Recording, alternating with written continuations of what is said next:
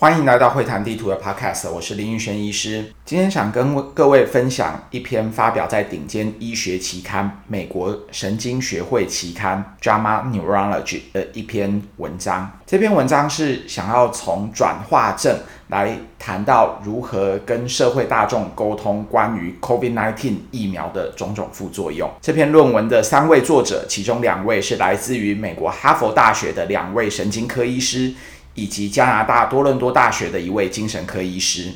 三位医师之所以撰写这篇文章，是他提到。啊，像在美国，他们逐渐开始施打疫苗。他们发现说，在社群媒体上面有好几则大家都在疯传的影片，说是说，诶，打了疫苗之后呢，他们有发现一些神经学上面的副作用，比如说打了疫苗之后没多久，诶，手可能不能动啦，或脚可能不能动，或者手脚出现一些乱动啊，这这一类的神经学的副作用。而且这些影片啊，哈，他们又发现说，呃，转传的点阅率，哈，可能都超过百万以上的点阅率。这就增加了许多社会大众，他们觉得说，哇，这个打完疫苗之后可能会有一些奇怪的神经学的症状、神经学的副作用，所以他们就更加的犹豫，可能就不敢去打疫苗了。这有两个重要的问题啊，第一个问题就是说，诶，这些副作用是不是真的是因为打疫苗所造成的副作用？第二呢，我们知道，如果施打疫苗的接种率如果不高的话，这对公共卫生来说是非常不利的。可能这会让我们的疫情拖得比较久，也有可能在拖得比较久的疫情之间，病毒又发生了变种。那这个变种病毒可能对啊、疫苗它是呃它的反应力可能又会有所不同。确实哦，这个 COVID-19 的疫苗它可能会有一些神经学上面的副作用。然而，这三位神经科以及精神科医师，他们提到了其中的一个神经科或者是精神科的一个病症，叫做转化症，也是在这个打完疫苗之后很常出现的所谓的副作用。什么叫做转化症呢？啊，转化症其实现在它有一个比较正式的名字，叫做功能性神经症状障碍症。英文叫做 Functional Neurological Disorder，那转化症的英文叫做 Conversion Disorder。不管是转化症还是比较长的功能性神经症状障碍症，对大家来说可能会很陌生。但是在半个世纪以前，转化症它有一个非常有名的名字，叫做歇斯底里。相信各位朋友们或多或少可能都听过。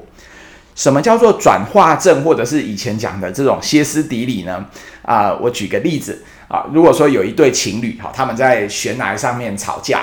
那这个时候呢，啊，男生突然打了这个女生一巴掌，那不小心呢就把这个女生打落悬崖下去了哈。男生他在打完这个女生一巴掌之后呢，他的手。从此之后，突然就好像像和人家中风一样，哈，整只手就不能动了。这样的一个病症呢，我们就称之为是功能性神经症状障碍症，或者是转化症。有些朋友听到这里就想说，哇，那转化症是不是全部都是心理的作用，或者它是一种精神疾病呢？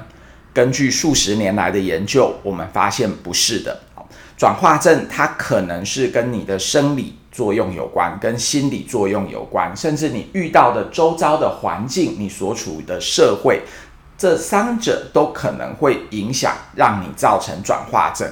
转化症当然在过去的一些呃小说啦、戏剧啦，哈，这种就是比较有渲染力的故事里面。可能让我们会觉得说，转化症好像是一个心理上面的疾病，哈，但是这个可能是比较着重在它的戏剧效果上面，我们会说它像是一个心理的疾病。然而啊，转化症它也有可能是打了疫苗之后也会造成所谓的转化症。美国的功能性神经症状障碍症学会，也就是专门研究转化症的学会，他们提出了两个很重要的过去研究。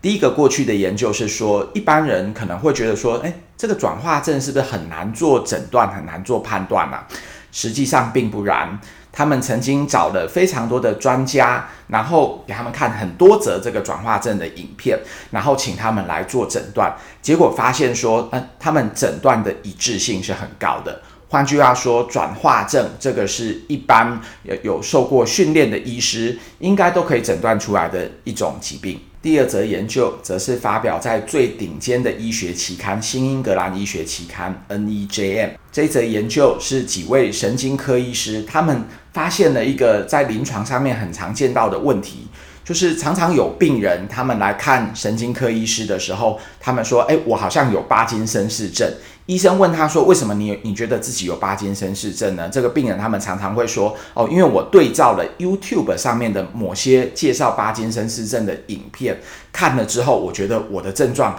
和 YouTube 的影片上面非常的相似，所以我我觉得我自己是不是有巴金森氏症，想要来给你看一下。”啊，他们就搜寻了关于 YouTube 上面。点阅率、搜寻率好最高的那几个关于巴金森氏症啊，或者是杭廷顿氏舞蹈症啊等等的这些神经学的动作障碍的疾病，那由他们来做评分，发现说哇，大概有一半以上这些宣称可能是巴金森氏症啊，或者是呃这种舞蹈症啊，各式各样动作障碍的这个疾病的影片啊，最后发现说，哎，其实蛮多都是所谓的这种转化症。这则重要的研究告诉我们，我们现在常常都会有一个习惯，就是上网，特别是看 YouTube 来学习一些医学上面的知识和常识，来对照自己是不是也生了同样的疾病。然而，YouTube 上面即使是点阅率最高的那几个影片，也有很高的几率可能是传达错误的医学资讯。所以，与专业的医师沟通，由专业的医师来帮您做判断和诊断，这是一件非常重要的事情。很多朋友们听到这里，可能还是会有一个疑问：所以转化症它是一种装出来的疾病吗？或者它是一个心理状态所引发的疾病吗？在这篇论文里面，作者知道社会大众们的疑惑，所以在这篇文章里面，他们特别强调，转化症是一种。同时有生理、心理所处的社会环境所造成的疾病，这和我们一般所熟知的疾病模式会有点不同。我们一般所熟知的疾病模式，像是我们知道脑膜炎，很多人的脑膜炎呢，它可能是由一种叫做脑膜炎双球菌所导致的疾病。那这种脑膜炎呢，它导致疾病的原因是非常单一的，就是感染了脑膜炎双球菌。然而，转化症和这种单一原因所导致的疾病有些不同，它可能跟你的心理状态、跟你的生理状态，还有跟你所处的环境氛围会有关系。而这些生理还有心理的因素，往往都是会交互影响的。当我们如果比较紧张的时候，当我们有一些异常的期待或者是异常的信念的时候，我们的感知还有我们的运动系统。也常常会受到影响。我曾经有一次脚受了伤，受伤的当天，我的脚并不觉得特别疼痛。但是到了晚上的时候，突然想，明天我有一个活动是要跟别人一起去爬山。想到这里的时候，脚的疼痛就突然变得更加剧烈了。这就是一个当我们有某些特别的信念或特别的想法，它会影响到你的感觉以及运动功能的例子。另一个例子，则是我们医护人员很常有的一种特别的经验，就是常常我们在特别繁忙的工作的时候，你听到手机铃声在响，或者是感觉到手机在震动，但是实际去看，并没有任何的来电或没有任何的推波通知。也就是说，在我们一个特别紧张，或者是有一个高度期待，说可能有人会打电话啊要找我这样的一个情绪之下，你你的感觉系统、你的感知也会有所改变。以上两个例子是希望让大家更加了解，在这篇论文里面提到转化症的。原因是有可能是在某种情绪之下，或者是当你有某些高度的期待、高度的信念，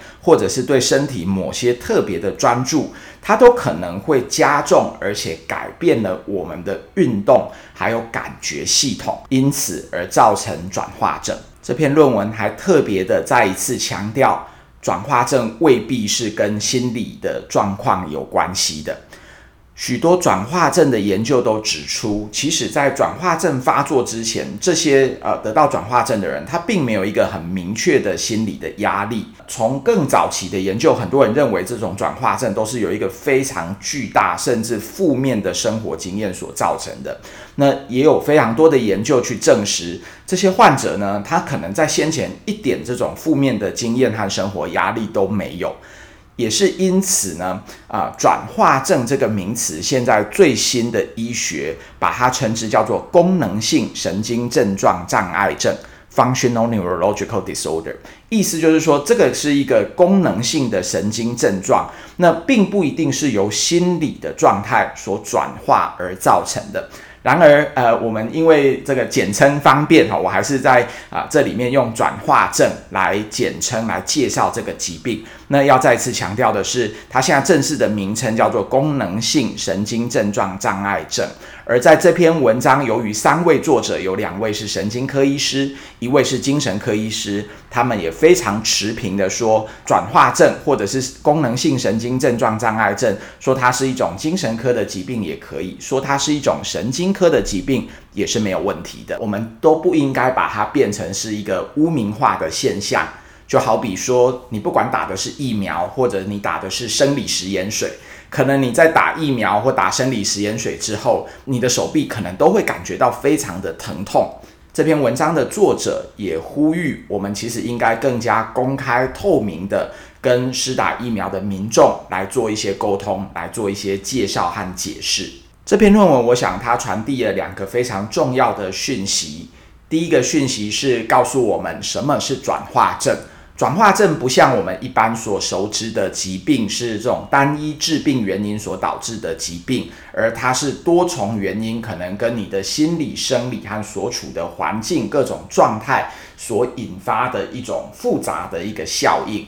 第二个，它传达的另一个很重要的重点是，我们社会大众很常看到网络上面的讯息，然后就选择相信。那特别对于施打疫苗的一些疑问，我们也常常都是透过啊社群上面的讯息口耳相传。这篇论文呢，他希望告诉我们，用转化症来作为一个例子。网络上面的讯息虽然非常多，都是正确的，而且网络讯息快速传递的一个效果。然而呢，当你有这些疑问、有这些讯息的时候，寻求专业的意见，或者甚至你在打完疫苗之后，你可能有一些这种神经学的副作用，找医师来帮你做严谨的判断，还是非常重要的。我想这篇发表在最近顶尖医学期刊——美国医学会神经学期刊《JAMA Neurology》的短文，其实非常具有教育意义，不管是对我们的社会大众，或者是医疗人员。因此，特别与各位听众朋友们分享。